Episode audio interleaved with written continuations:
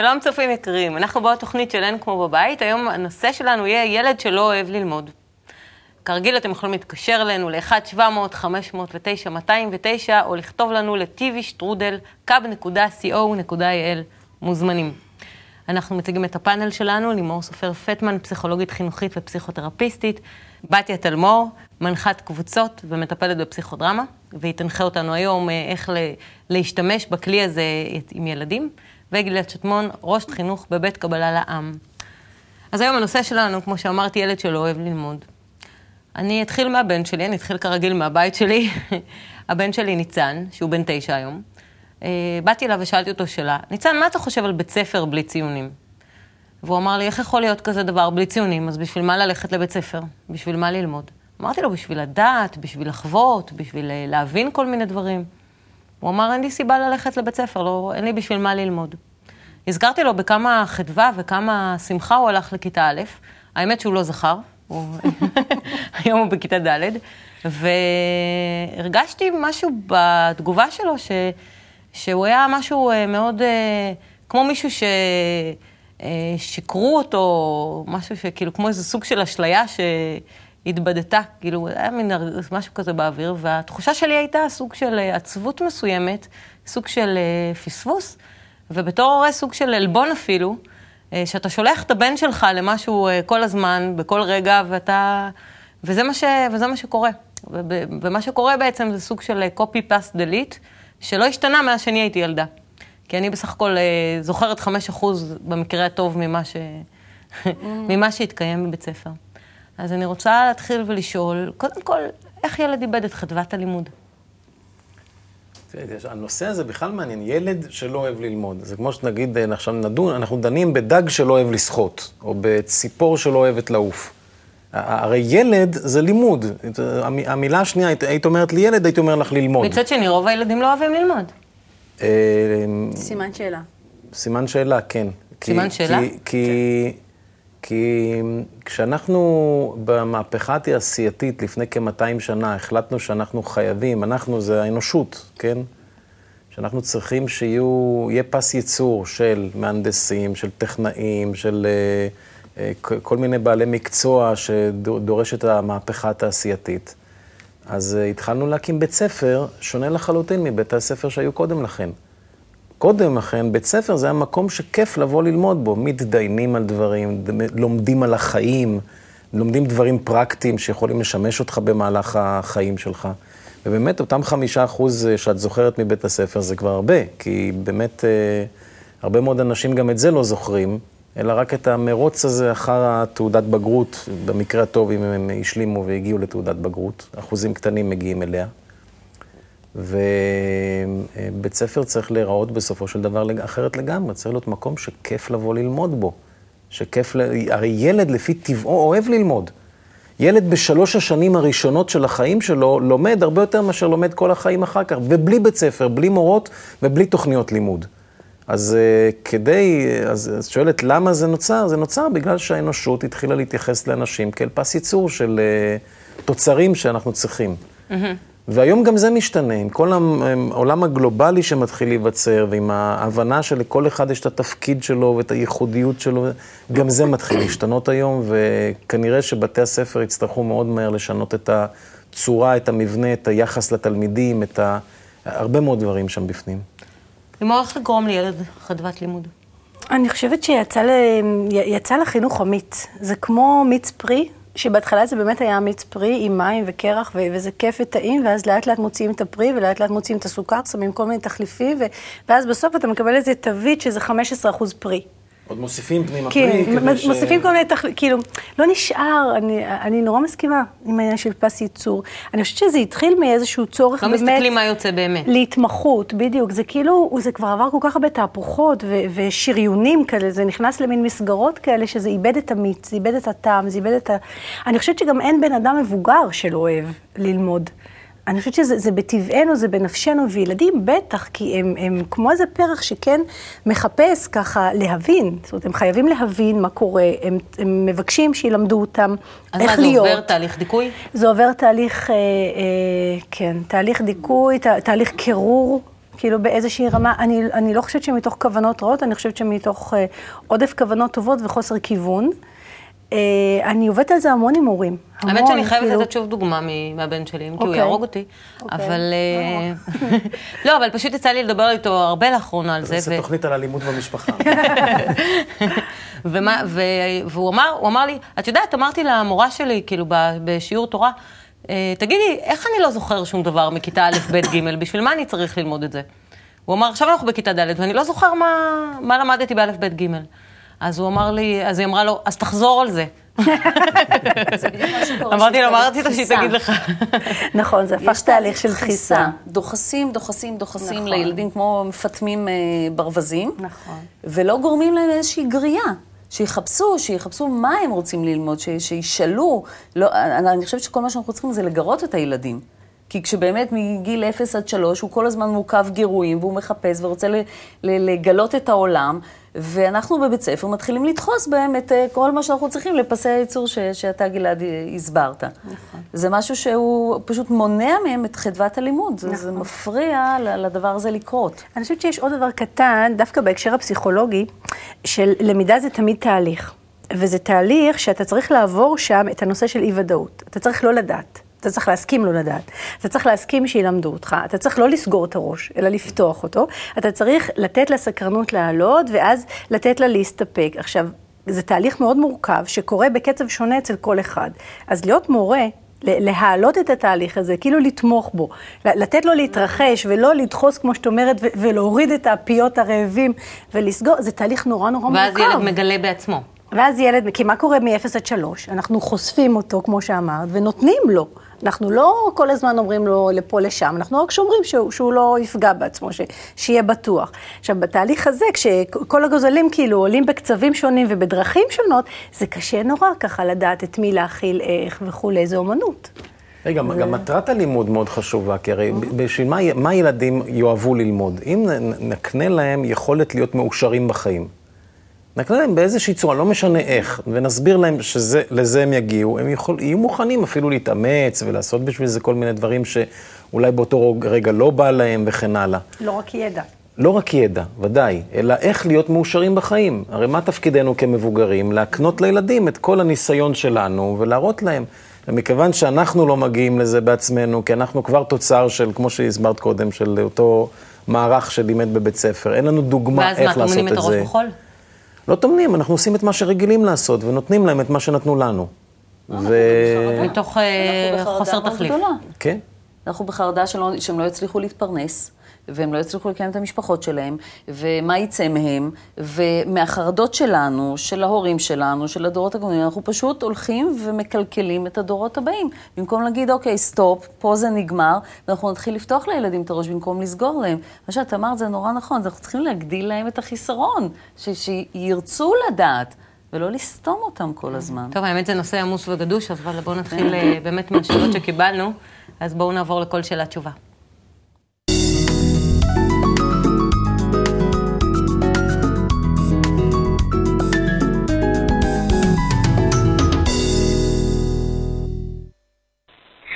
שלום לצוות אם כמו בבית, אה, קוראים לי מיכל. יש לי בן בן תשע, שהוא תלמיד חכם, שעם קליטה מאוד מהירה, אה, רק שבית ספר נשבר לו די מהר. בהתחלה הוא היה אלים, ועכשיו הוא נמנע מלהתאמן. זאת אומרת, הוא, הוא הפך להיות כזה פסיבי. מבחינה חברתית אוהבים אותו, והוא לא, לא עושה את המאמץ להתקשר לאחרים. מה שקורה שהוא הוא אומר ש, שהחומר נורא משעמם אותו ושמשעמם לו, הוא לא אוהב ללמוד, הוא נראה שהוא לא רוצה ללמוד. אמ, מה, מה אתם מייעצים לנו? תודה. שאלה לא פשוטה, מה אנחנו... מ- כי הוא, הוא בעצם מעיד על המצב הרגשי שלו, הוא אומר, אני לא אוהב ללמוד, אבל משעמם זה לי. משהו שנורא קשה לשמוע כאימא. משעמם לי, מה שאני נותנת לך כלים ל- להתפתחות, אה, הם, אה, מה? אני חושב שכדאי לתת לו סיבות טובות, לאתגר אותו ולתת לו למה כדאי לך ללמוד, ולא שאחר כך תהיה לך תעודת בגרות ותמצא מקצוע. זה רחוק, אז זה מה יכול להיות הרווח. במצב כזה? קודם כל להתערב קצת בחומר, לתת לו הרחבה סביב הנושא, אולי לפתוח אנציקלופדיה או משהו באינטרנט ולהראות לו עוד רבדים של זה, לנסות ליצור אצלו כל מיני הפעלות שקשורות לנושא הנלמד, ובכל תחום יש. אה, אם לומדים על אה, עצים או על זה, אז לקחת אותו לאיזה יער, להראות לו עצים, אם לומדים על... ממש לה- להמחיש לו את הדברים.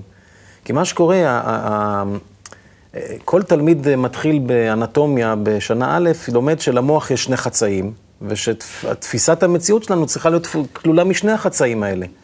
ואנחנו ב- בתהליך הלימוד מנסים להאביס, כמו שאמרה בתיה והשתמשה במילה הזאת, נכון? להאביס את הצד אחד של המוח, אותו צד שקשור לפרטים.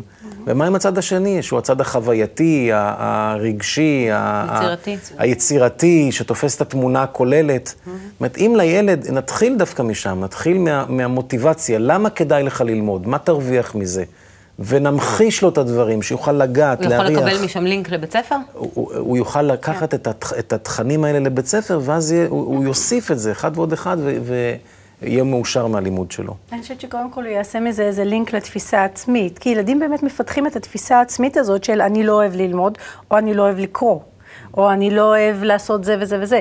וברגע שהם מבינים שיש פה איזו בעיה בינו לבין הסביבה, בעצם, או שהוא לא מותאם לסביבה, או שהסביבה לא מותאמת אליו, זה לא משנה, צריך לעשות משהו באינטראקציה הזאת, אז, אז אני חושבת שהתפקיד של ההורים זה לעבוד על ההתאמה הזו. עכשיו, אפשר להראות לו באמצעי, באמצעות סביבות אחרות, כמו טיול, כמו לשבת איתו וללמד אותו משהו ולהראות לו, אה, אה, בעצם אתה כן אוהב ללמוד. או אה, להראות לו באיזה מקומות אחרים הוא לומד, או קצת לעבוד איתו על מודעות, על מה הוא צריך כדי שזה יהיה מעניין, ופה אני כן הייתי בודקת, ילד כזה בכל זאת הייתי בודקת קשיי למידה, אלא אם באמת הכל בסדר, קריאה, כתיבה ו... וקשב וריכוז. לפי מה שהיא אמרה, היא אמרה שהוא בסדר. ש- שהכל בסדר. עכשיו, יותר מזה, היא אמרה שהוא לא מעוניין חברתית, ו... ששם זהו. זה, זה, זה רמז נוסף שהיא נותנת בתוך השאלה, וצריך לבדוק אם טוב לו חברתית. כי חברה מגדירה לו סביבה, ואם לא טוב לו חברתית, הוא לא ילמד שם. במקומות שלא נעים לנו, אנחנו לא כי לומדים. הם מחכים להפסקות. לא, כי, כי אם לא טוב לו, והוא מרגיש שלא אוהבים אותו, או שהוא מרגיש שאין לו אפילו חבר אחד שם, כי הוא נשמע בודד, אז הוא לא ילמד. גם אם הוא חכם הוא וגם אם עסוק הכל בסדר. רגשית בתהליך ולא כן, לא בלמידה. אי אפשר, לא אתה חייב להרגיש ללמידה. נעים. כש, כשכואב לנו הבטן, אנחנו לא מצליחים ללמוד. גם כשכואב לנו בנפש. אני גם חושבת שיש מקום של האימא, את ככה הדגשת את זה, של אה, לבדוק עד כמה האימא צריכה שהוא ילמד בשבילה. וזה הרבה פעמים קורה לנו שאנחנו מציבים את עצמנו במרכז במקום את הילד. אבל זה טבעי, זה כמו שאמרת לפני כן, יש איזשהו פחד מאיך הוא יתפרנס ופחד מאיך הוא יבנה משפחה. זה. טבעי, אבל זה לאו דווקא, את יודעת, גם, אה, כל, יש כל מיני דברים טבעיים, ואנחנו לא בהכרח אה, עושים אותם. כשאנחנו מתפתחים ומנסים להיות אנשים קצת יותר מודעים, לטפל ב, בילדים שלנו בצורה יותר מודעת, אנחנו מנסים לבדוק ולראות איך אני יכולה אה, לראות את הילד באמת מהנעליים שלו, ולא מהנעליים שלי, ולא מהחרדות שלי, אלא לבדוק מה באמת הוא צריך, לא מה אני צריכה. ויכול להיות שזה ילד מאוד מאוד מיוחד, שיש לו צרכים מאוד מאוד אה, מיוחדים, וצריך לעזור לו לגלות אותם. באמת לגלות מה הסיבה שבגללה הוא כן ירצה ללמוד, ואם הוא לא רוצה ללמוד, אם אין לו סיבה מספיק טובה, אני כאימא לא רוצה שהוא ילמד. אין סיבה שהוא ילמד אם אין לו סיבה מספיק טובה. אני לא רוצה להפוך אותו לאיזה מריונטה. אני רוצה שהוא יהיה בן אדם שיודע למה הוא עושה את הדברים, ועושה אותם רק בגלל שהוא הבעיה מבין. של ציפייה של אימא מורכבת מכל כך הרבה דברים. אז צריך לטפל קודם כל באימהות, כמו שצריך לטפל קודם כל במורים, הילדים ממש בסדר. זהו, אפשר, עוד, עוד נקודה שאפשר, זה נכון, תמיד, אה, תמיד כל טיפול בילד, ואני יודע את זה גם מהמקצוע שלי, תמיד, ילד זה תמיד לטפל גם באימא ובאבא, זאת אומרת, לראות מאיפה זה בא, זה נכון. תמיד נכון. אבל uh, עוד דבר, אה, שאלה מה הוא לא אוהב ללמוד, האם שום דבר, לברר קצת, האם שום דבר הוא לא אוהב ללמוד, אולי מקצוע מסוים, אולי זה בגלל המורה, אולי יש לו, כמו לכל אחד מאיתנו, איזושהי נקודת חוזקה, משהו שהוא חזק בו. ואז אפשר לטפח את הצד הזה, ודרך שם להראות לו גם את הדברים שהוא לא כל כך אוהב ללמוד, לתת לו את הביטחון שיבוא, כמו שלימור אמרה, נכון, שילד מרגיש בטוח, גם חברתית וגם בחומר בנושא מסוים, הוא יכול משם לבוא אל דברים שהוא קצת יותר חלש בהם, ו... ו- ולהיות מתוך מסוגל זה ללמוד אותם. שהדימוי העצמי שלו גם יעלה מתוך ה... גם הדימוי העצמי וגם, היא אמרה אבל שהוא היה תלמיד טוב קודם, נכון? כן. אז זאת אומרת, יש לו את היכולת, זה לא כן. שחסר לו, האינטלקט ללמוד. כן. טוב, אנחנו נעבור לשאלה הבאה כדי שנספיק לענות על עוד שאלה, שאלה שהגיעה דרך האתר. שלום, שמי ירדן, בתנו הקטנה בת עשר, הגדולים כבר אחרי צבא. היא מתקשה בלימודים, היא ילדה נבונה מאוד, שאוהבת לקרוא ויצירתית מאוד. אך המורה אומרת שאינה מכינה את שיעורי הבית, או מכינה אותם חלקית. ובמבחנים ציוניה נמוכים. ברור לי שהיא יכולה ללמוד, אך לא ברור לי אם היא לא אוהבת ללמוד או מתעצלת ללמוד. עם עצלות אפשר להתמודד על ידי דרבון, אבל אם היא לא אוהבת ללמוד, האם אפשר ללמד אותה לאהוב זאת? מה זה עצלנות? עצלנות זו תכונה טבעית שיש לכולנו, אבל זה, המקור של... במידות שונות, כמו כל תכונה. אנחנו כולנו עם אותן תכונות, רק המידות שונות. למה לא אוהבים לזוז? לכולנו יש אף, אחד ארוך, אחד עגול, אחד קצר. אז אה, עצלנות היא נובעת מהרצון לקבל, הטבעי שלנו, הרצון ליהנות. זה, זה בעצם השורש של העצלנות. אם אין לי סיבה לעז, לעשות משהו, אז אני לא... השאלה ביחס שלה, מה זה ההבדל בין עצלנות ל... לבין אהבת הלימוד. עצלנות היא בדרך כלל לא רק בנושא לימוד. אומרים לילד עצלן, זה כביכול אתה לא אוהב ללמוד. אבל אם זו תכונה, אז הוא, הוא יתעצל בכל דבר, הוא יהיה ל- כזה... הוא, לא, הוא לא, יאהב, לא יאהב לעשות פעולות, אלא אם כן הוא חושב ובודק טוב טוב מה הוא מרוויח לפני כן. אבל גם בזה שהוא לא אוהב ללמוד, הוא בודק מה הוא מרוויח, לא? אז צריך לראות אם זה רק בתחום הזה, או שגם בספורט וגם ב, ב, בבית בין החברים ובמשפחה ובין החברים, אם התכונה הזאת, עצלנות קיימת, היא בכל מקום. ואם זה רק לא אוהב ללמוד, אז צריך ללמוד, לבדוק למה אין לו מוטיבציה שם. אבל זה למה קשה. הוא לא רואה את הרווח ב... ב... אבל קשה, ילדה שלא מכינה שיעורים ולא מצליחה במבחנים, זה שוב, זה שוב חוסר התאמת ציפיות בתוך המערכת ש... נכון. פה אני אני כן, קודם כל כן הייתי בודקת אם יש איזשהו קושי. היא זרקה מתקשה בלימודים. כן. אז השאלה אם מתקשה בלימודים, זה הסיכום של מה שהיא אומרת אחר כך או לא. תמיד הייתי בודקת קריאה, כתיבה, קשב וריכוז. זה נורא חשוב. יש ליקויי למידה. יש דרך לעבוד עם זה. אני, אני עובדת עם זה המון, אה, מורים להוראה מתקנת עובדים עם זה המון. אסור לפספס את זה, ולפעמים זה מתגלה מאוחר. לפעמים זה מתגלה כשאתה צריך כבר להפיק את ה... מתוך הטקסטים ולא רק לפענח אותם. אז קודם כל, לוודא שהכל בסדר והכל תקין. ואז היא נשמעת לא הישגית. כאילו, לא כל כך חשוב לה לצאת נורא נורא טובה, או לחזור על החומר ולצאת נורא נורא אה, מצטיינת או מצליחה. ואז צריך לבדוק בעצם אה, זה מה למה שנקרא היא פוטנציאל חושבת... נסתר. בדיוק, בדיוק. לא מממשת פוטנציאל. רוב כן. הילדים לא מממשים באים פוטנציאל. לאספת הורים, יש לו פוטנציאל גבוה יותר. ואז אני חושבת שבאמת צריך לבדוק איך מדליקים אותה. כאילו, למה, כמו שאמרת, או, או בעד או נגד, כאילו, או שיהיה משהו שידחוף אותה קדימה, כדי להראות שהיא מה? טובה, אוקיי? משהו שימשוך אותה קדימה. כי לדרבן, לדעתי אפשר רק חמורים. תנסי להציע לנו... זה אה, לא, רק חמורים אפשר לדרבן, דוחפים אותם מזה, ברגע שאתה מפסיק לדקור אותם, הם עומדים במקום. ילדים לא, מה זה האמת לדרבן? שכשאתה מרביץ להם, הם בעיקר עומדים במקום, נכון? אה, כן? אז אני כן. לא- לא היה לי כל כך ניסיון באמת עם חמורים, אבל אה, זה- זה ילדים, תדרבן אותו, אז נגיד שהוא יעשה בשבילך. וברגע שאתה תזיז את המבט, הוא כבר לא יהיה שם, הוא כבר לא יעשה את זה, אז מה עשינו? אנחנו רוצים להפוך, להפוך אותם לאוטומטים? יש לך כלים מהמקצוע שלך, מהפסיכודרמה שיכולה לתת לנו? אה, כן, למשל לשאול אותו, נגיד, אתה, אתה לא רוצה ללכת לבית ספר, אתה לא רוצה לעשות שיעורים, נגיד שאימא לא רוצה לבשל. בוא תשכנע אותי למה אני צריכה, בוא אתה תהיה אימא ואני אהיה הילד, ואני לא רוצה לעשות שיעורים, תשכנע אותי למה לעשות שיעורים. פשוט להביא אותו למצבים, לעשות איתו איזשהו חילוף. תפקידים, ושפתאום יתחיל להבין שרגע, רגע, רגע, אמא לא תרצה לבשל, אז מה יקרה? מה, להתחיל לחשוב אה, שני סנטימטר מעבר ל, ל, לאף שלו. כי ילדים לא חושבים רחוק, ילדים חושבים עכשיו, הרגע, לגמרי, תפיסת מה אני המציאות צריך. שלהם היא מאוד מוגבלת. להתחיל לעשות איזה סוג של חילופי תפקידים. אה, אני, אני מניסיוני יודעת שזה מאוד עוזר, שפתאום כשהילד נמצא במקום של המבוגר, פתאום הוא מתחיל להיות, לרצות להיות דומה למבוגר, ומתחיל להפעיל תהליכי חשיבה שעוזרים לו ככה להימשך קצת יותר למעלה בגיל, ו, ולהגיע למסקנות קצת אחרות. אז למשל, להגיד לו, כן, אתה לא רוצה ללכת לבית ספר, אני לא רוצה לבשל. בוא תשכנע אותי למה אני צריכה לעשות את זה. להתחיל להפעיל אותו במקום הזה, ולא לדרבן אותו. בוא יבין. אה, לפעמים. זה נשמע יכול להיות מאוד, מאוד קשור לזה שהיא האחרונה בבית, או הקטנה בבית. או... גם נכון. לפעמים יש להם באמת איזה תפקיד במשפחה, או איזה זהות כזאת במשפחה שאפשר לעזור לצאת ממנה. נכון, של אה, בואו תינוק. בואו נראה סרטון על ילדים שצילמנו, ונראה אם הצלחנו לסחוט מהם את זה שהם לא אוהבים ללמוד, אוקיי. עולה. מזווית של ילד.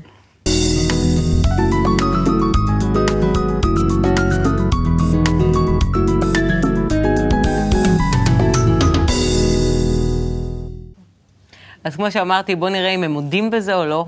בזה שהם לא אוהבים ללמוד. תחזרו לנו מיד אחרי הקליפ. שלום, קוראים לי עדן ואני בת עשר וחצי. שלום, קוראים לי שיראל ואני בת שבע. שלום, קוראים לי רפאל ואני בן עשר וחצי. האם את אוהבת ללכת לבית ספר? לא כל כך, למה?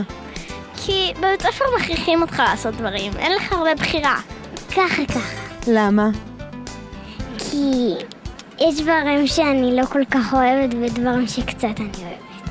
כן. למה? כי יש שם חברים, עושים שם כל מיני דברים, לומדים. האם את אוהבת ללמוד? אה, יש כאלו שכן וכאלו שלא. מה כן ומה לא? אה, למשל, אני אוהבת ללמוד חשבון, ומה שאני לא אוהבת זה מדעים ושפה. תלוי מה. אני אוהבת חשבון ואנגלית, אבל אני לא אוהבת הנדסה וגיאוגרפיה. כן. למה? כי אז אני אני אהיה חכם. מה אתה אוהב ללמוד? ספורט, חשבון, אנגלית, את כל הכל. מקצועות. האם לדעתך ההורים יכולים לגרום לילד לאהוב יותר ללמוד? כן. איך? שייתנו חופש, בחירה. כן. איך? בעזרת שהם יעזרו לו בשיעורי בית. מה לדעתך ההורים צריכים לעשות כאשר הילד אומר להם שהוא לא אוהב ללמוד? להסביר לו במה זה טוב לו. במה? זה עוזר לחיים. להגיד לו שככה זה החיים, קודם כל אתה צריך ללמוד, ואז, ואז אתה תתחתן, ואז ככה יהיה לך יותר קל. לא להביא לו חודש טלוויזיה ומחשב. רואים שיש מוטיבציה, להיות חכם, להתחתן ויהיה יותר קל, אז, אז אה, רוצים ללמוד. כשאין מוטיבציה, אין, אין בשביל מה. וגם הם רומזים שלהורים יש הרבה, הרבה יכולת לעזור. זאת אומרת שיש יכולת לעשות שינוי. שינוי ברצון, שינוי בסביבה, יש יכולת לשנות את. העניינים, כן. לפעמים ילד נתקע, הולך באיזה דרך, מגיע לדד אנד, אז צריך לעזור לו לצאת מהדרך הזו. צריך לעזור לו לתת לו סיבות טובות לעשות את הדברים. סיבה שבגללה באמת הוא יזוז. שיהיה לו רווח. כן, שיהיה לו רווח. הכל. שיהיה רווח. זה כמו סיפור ששמעתי פעם על, בארצות הברית על נידון למוות, שהוא היה שמן מדי, הוא לא הצליח להיכנס לכיסא של ה... לכיסא ה... אוי, זה סיפור אמיתי. זה היה לא חשמלי. מזמן. כן? לא, אני, סיפור שם, אמיתי. אני לא יודע אם הוא אמיתי, אני לא, לא ערב לאמיתיותו. אמיתי לגמרי. אז אה, אולי, משהו, אולי משהו אחר ממה שאת מכירה. כן. ואז אה, אמרו, אוקיי, אז לך שבוע ימים לצום ב- ב- ב- בצינוק, ואחרי זה נחבר אותך לכיסא. הלך שבוע ימים, נכנס, לא נכנס לכיסא. איזה יופי, אותו- מה שנקרא. שלחו אותו לעוד שבוע ימים בלי אוכל ובלי מים. וחוזר אחרי שבוע, לא נכנס לכיסא, שמן. אז ה- זה שמחבר שם לכיסא אומר, תגיד, איך אתה עושה את זה? כל כך הרבה זמן, אתה לא יורד במיליגרם. הוא אומר, תשמע, אין לי מוטיבציה. לגמרי לא. אז כך גם, אני לא בטוח שזה סיפור אמיתי, אבל... אה, טוב, אז אנחנו נעבור לפינת הטיפים שלנו, ונראה אם יצא לנו ככה שורה אחת שההורה בבית יבין למה כדאי שהילד שלו להצליח, שהוא יצליח לאהוב את הלימוד. פינת הטיפים.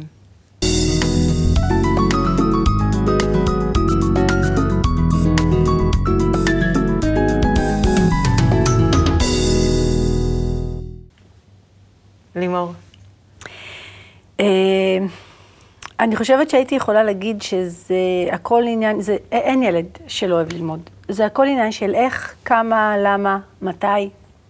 אבל אם אה, תשאלי את רובם, הם לא אוהבים ללמוד. לא מדויק, הם לא אוהבים ללכת לבית ספר. נכון. ואז הם קושרים את זה עם ללמוד. ואז כשאתה מראה להם שבמקומות אחרים הם לומדים והם נהנים, או שכשאתה יושב איתם, אני, אני נורא מאמינה בקשר הורה-ילד כ- כמשהו ששם את הבסיס.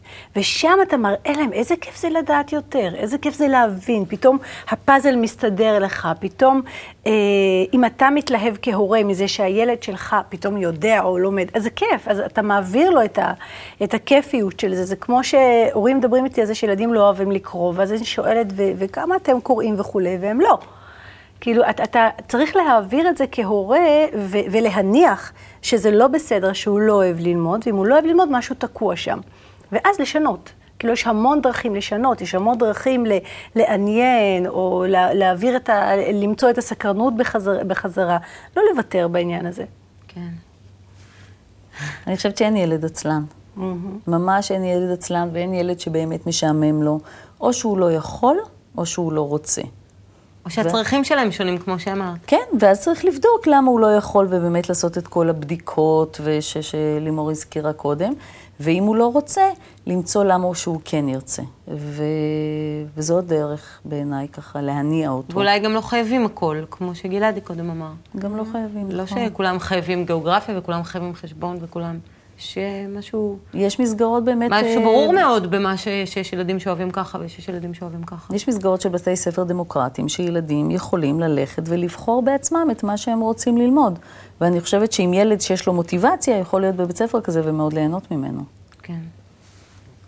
אני בהחלט מסכים, מוטיבציה זאת נקודת המפתח, ואנחנו כמבוגרים צריכים אה, לעזור לילדים אה, לחזור ללמוד בכיף, ללמוד וליהנות מהלימודים האלה. ולשם כך צריכים להיות יצירתיים, וצריכים לראות מה, למה באמת הם זקוקים, מה יעזור להם. אני בהחלט חושב שבבית ספר צריך להיות, אה, צריכים להיות שיעורים כמו איך אה, להסתדר עם, עם המוסדות במדינה, איך אה, לנסוע באוטובוס ממקום זה למקום אחר, איך לעשות משא ומתן ולצאת בניחותא ולא ללמד ב- אותם את החיים. בלחץ. שיעורים על החיים. שיעורים על החיים. גם חשבון צריך בינינו, אבל, אבל מי, מי צריך לדעת את כל ה... באמת, כמה, את כל החשבון? האינפיניטסימלי והאינטגרלי וכן הלאה. ערך משולש מקסימום, כן? במכולת ב- להנחות. אחוזים להנחות, כן. לא להתבלבל בסופר. אבל, אבל אה, אה, הרעיון הוא שבאמת יהיה אה, לפני כל שיעור, לפני כל שיעור, שיחה עם הילדים ולבדוק מה אנחנו מרוויחים מהשיעור הזה. ואחר כך ניגשים לחומר. ולברר מה הם רוצים ללמוד גם. כן. טוב, זה כבר אמר, כל מה שאמרנו בתוכנית, עם, המות, עם הנקודות החוזקה של הילד וכן הלאה. אני אומר, מצד המערכת, מצד המבוגרים, איך לעזור לילדים ללמוד, פשוט לדון איתם ולדבר איתם אה, ולראות יפה. ביחד מה אנחנו מרוויחים מכל שיעור ושיעור, מכל אה, שנה ושנה, מכל הלימוד בכלל, וזהו. ואז מה, מראש הוא נכנס אה, לתוך השיעור עם... אה, בטח. הוא, הוא זוכר את הרווח, בטח. זה עומד לו מול. העיניים, אז ודאי. מוטיבציה זה כמו מים ל- לצמח, אתה לא נות- שם לו פעם אחת מים ויאללה תגדל שנה. כאילו, צריך אתה כל הזמן. כן, אתה כל הזמן נותן לו זה דשן, כמו מים. עובד בקבלנות לעומת עובד הסתדרות כזה, כן. כמו משהו בסגנון. אז ודאי שאחד יעבוד כך ואחד אחרת. טוב, תודה רבה לכם. נקווה שנדשן את הילדים שלנו ונשקה אותם יום-יום, בקרוב. תודה רבה ולהתראות, נתראה בתוכניות הבאות.